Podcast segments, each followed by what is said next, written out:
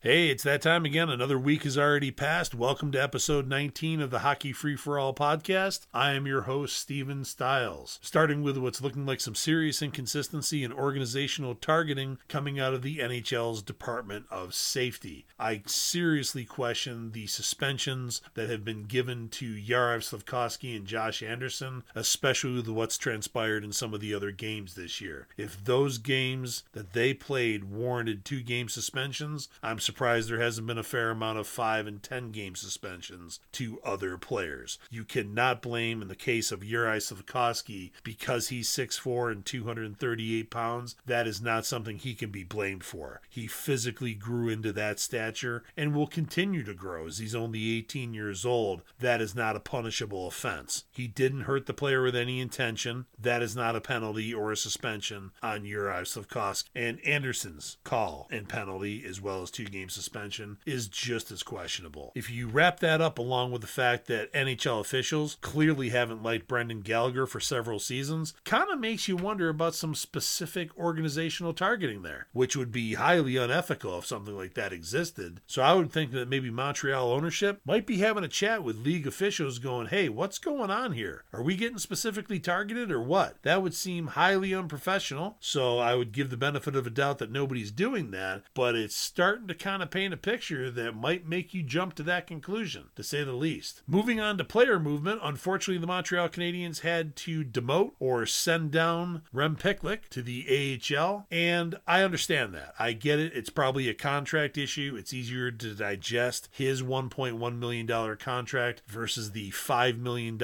contracts plus of the Jonathan Drouins, of the Evgeny Donatovs, along with 4.5 million for Mike Hoffman and 3.4 1.4 million for Joel Armia. Nevertheless, they have been nothing short of horrendous, to say the least, although in the last two games, Mike Hoffman has scored three goals. Great, good to see, but need to see a lot more consistency before that becomes exciting, to say the least. In addition to that, Rem Pitlick is a more versatile forward. And another player that's been affected by the amount of forwards has been Michael Pezzetta. And though they have lower contracts, I still think they should be on the roster, personally. I think they provide the roster greater flexibility, and I think they provide a greater skill than any of those other players available. I'm wondering if it wouldn't be possible to bury the contracts of Drouin, Donatov, Hoffman, and Armia in the AHL. And not even necessarily with the Laval Rockets, because you obviously don't want them to have any poor or negative impact on any of the players or prospects coming up. Not to say they would, but if for some reason they felt insulted by the fact of being sent down, that could carry over into a attitude that could bleed over into other players perhaps maybe loaning them, if that's possible, to a European club. And I'm not even sure that is based on the collective bargaining agreement of the NHL players and the NHL. But if it is, that might be a consideration. Or if you're going to send them down to the AHL, maybe there's a team decimated in injuries that might need some players loaned to them. Maybe that's a way to bury their contracts.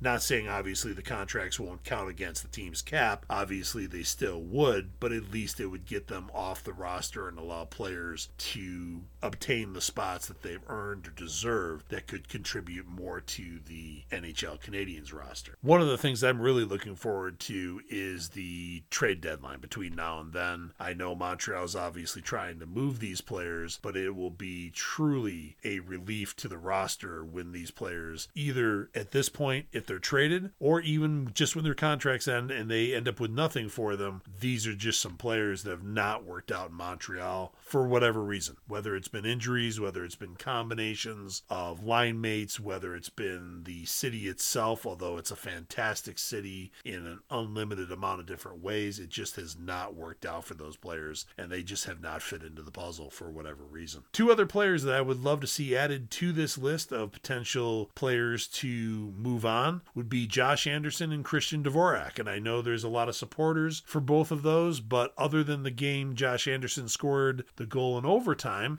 and the game in which Christian Dvorak had a hat trick, they've been pretty much ghosts and invisible as well. So the difference with these two players is I think they could fetch Montreal first round picks. One team that comes to mind for Josh Anderson is the Detroit Red Wings. The Detroit Red Wings are doing better than even they anticipated are adding players to their team for specific needs. And Josh Anderson, I think, could be a really good fit for the Detroit Red Wings, who also just happen to have just enough cap space to fit his contract into their payroll without creating any problems. As for Christian Dvorak, rumors have it he wasn't very happy being traded east because he had just built a new home in Arizona. So I'm betting if they could unload him to a Western League team such as the Anaheim Mighty Ducks, who have a tremendous amount of cap space, maybe there could be a potential trade there as well. And who knows, maybe you sweeten that pot with the addition of Justin Barron included in that, so you have an immediate immediate roster spot and need taken care of in Dvorak, and you have a future roster spot and prospect for Anaheim, which might entice them more with the deal. I know a lot of people might be saying, How could you include Justin Barron? There was still an attitude coming out of training camp with him that just concerned me a little bit. Kind of this almost like I'm entitled to a roster spot position, and he wasn't. He didn't play well enough. That's a problem. You, you don't just get a roster spot because of any random reason, you earn them. And he honestly did not earn a roster spot coming out of training camp. And that perspective or attitude of entitlement bothers me a little bit. I think Montreal is trying to get rid of that. I think they've dealt with that in other players in past management groups and past rosters and don't want that to be any part of rosters moving forward. A continuing surprise this season has been the very apparent offensive leaders, being Nick Suzuki and Cole Caufield. They've taken the leadership roles and have just ran with it. The only concern I have with their line is the changes that have not yet settled down regarding Kirby Dach, Sean Monahan, and others. I would have thought, based on how the players have played this year, that the number one, two, and three centers in order would have been Nick Suzuki, Kirby Dach, and Sean Monahan. That being said, maybe Monahan stays on the left wing with Cole Caufield and Nick Suzuki. Maybe the organization was concerned of how he would respond to the physical demands of a center, but he seems to be playing great and is much more of a player than I think they expected, which has been great to see. And Kirby Dach, being that they acquired him because they needed a clear number two center, he's played really well with Caufield and Suzuki, so you can't argue him being put on the wing. That being said, I don't want to see this become another Alex Galchenyuk. I don't want to see this become another, was Jesperi Kotkaniemi a center? Is he a winger? Dach is a center, and I, and I hope this is just a temporary thing. Maybe it's easing him into the transition, the lineup, making things a little bit easier. Often people say it's easier to play wing than it is to play center, so maybe it's a confidence builder and things like that. If it's all of that and it's only temporary, great, because I would really love to see him come into his own, flourish as a center, and quite honestly, be the big six foot four, 200 plus pound center that they've been looking for literally since the 70s. The last time the Montreal Canadiens had the number one pick overall, of course, was Doug Wickenheiser, center, six foot four, 200 pounds plus out of Regina, out of the Western Hockey League. That was the role they were looking for him to fill, and unfortunately, that didn't happen. So this has been something they've been looking for for a long time, soon to be 43 years and counting. So hopefully, the Montreal Canadiens will settle him in at center in the near future. I know a lot of people would say, oh, but let's not break up Cole Caufield, Nick Suzuki, and Kirby Dach. I think the Montreal Canadiens can find another winger for that line and not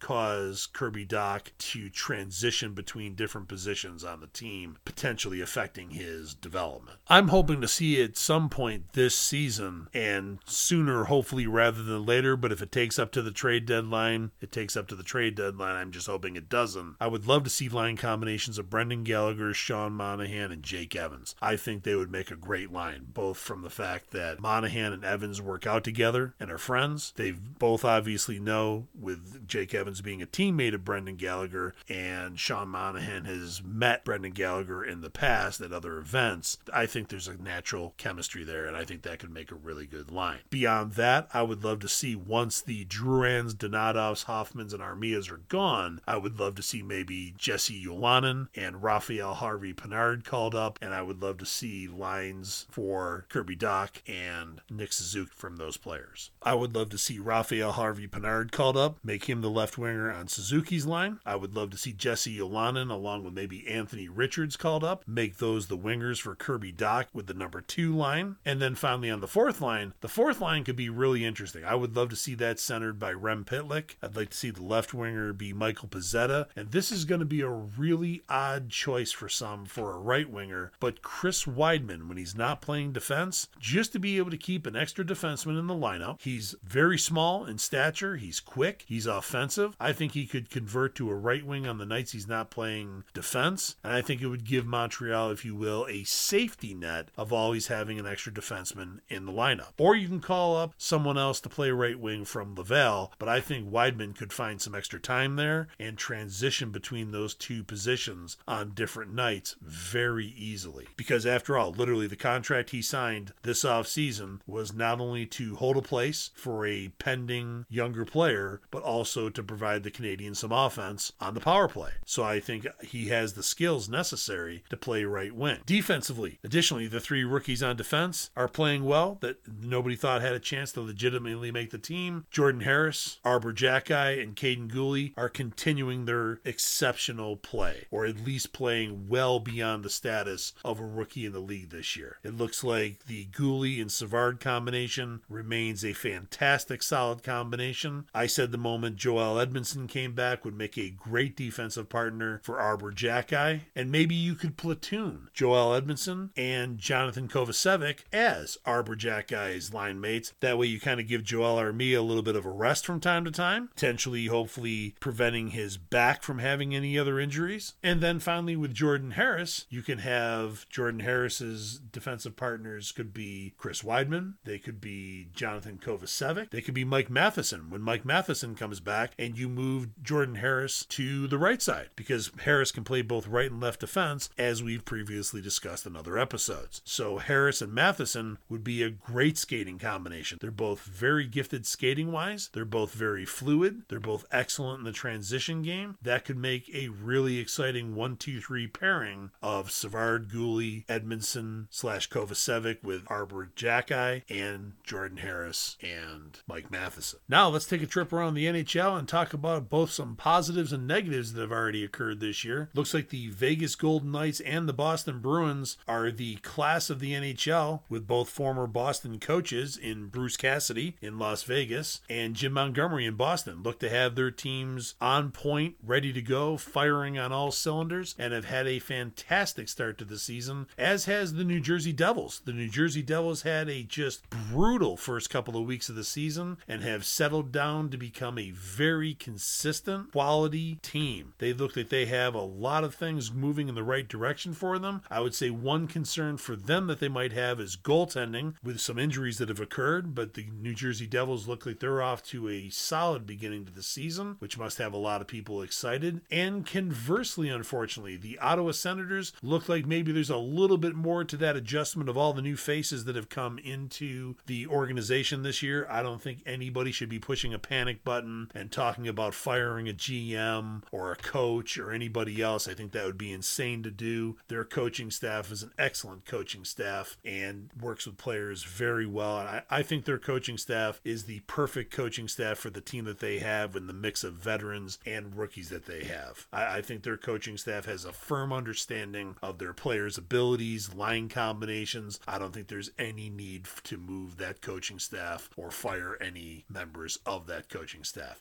St. Louis, on the other hand, very unexpectedly are on an eight game losing streak, and that probably has a lot of people concerned. But still, is that a beginning of the year injury related problem, line chemistries, and things like that? Or is it a message to stop being heard by the players from their coach? To be determined, but that has a lot of people surprised as St. Louis is usually a perennial division leading, division winning team. The Columbus Blue Jackets seem to have not changed much as they're currently sitting in 32nd spot, and they seem to be having a lot of problems in Columbus as far as not only offensive production, goals being scored upon them from other teams, injuries. There just seems to be a lot of inconsistencies there, which is unfortunate. I'm betting Johnny Gaudreau probably wasn't expecting that type of situation as he headed to Columbus this offseason, surprisingly. Another team of surprise has been the Philadelphia Flyers. John Tortorella's message has obviously already gotten very clearly through to the players. They look like a completely different team this year. I'm a huge fan of John Tortorella. Is he the most compassionate, kindest person? One could argue those points, but I think the man knows how to coach. I think he knows how to bring skills out of people. He's one of my favorite coaches and has always been one of my favorite coaches in the NHL? Is he a throwback to the more disciplinarian days? Could be argued that he might be, but I think he was a hell of a choice by the Philadelphia Flyers, and I think we'll right that ship, as people like to say, and get people playing to their full potential, showing what that organization is actually very capable of doing. I think they were not nearly as bad as they were last year, and I'm not hanging that all on the previous coach. I just think John Tortorella has an ability to bring skills and expectations out of players, maybe in a lot of different ways than other coaches would have, but it's extremely effective. And I wish John Tortorella and the Flyers all the best of luck this year because it's been too long since the Philadelphia Flyers have been a prominent team in the league. They've always been one of the major faces of the league, and I think they need to get back to that. Of course, in Edmonton, it's been the Connor McDavid and Leon Draisaitl show. Those two seem to be in a class by themselves and seem to be able to win games single handedly for the team as they continue to do. Calgary's had a bit of a trip at the beginning of the season. It just looks like effort is definitely not the problem, but line chemistry and consistency seem to be their problem. There's been some that say, let's make a trade, let's shake the roster up, but unfortunately, with the contracts that they gave out and doled out over the season, they don't have a lot of cap room flexibility. And teams that generally are making trades are probably trying to get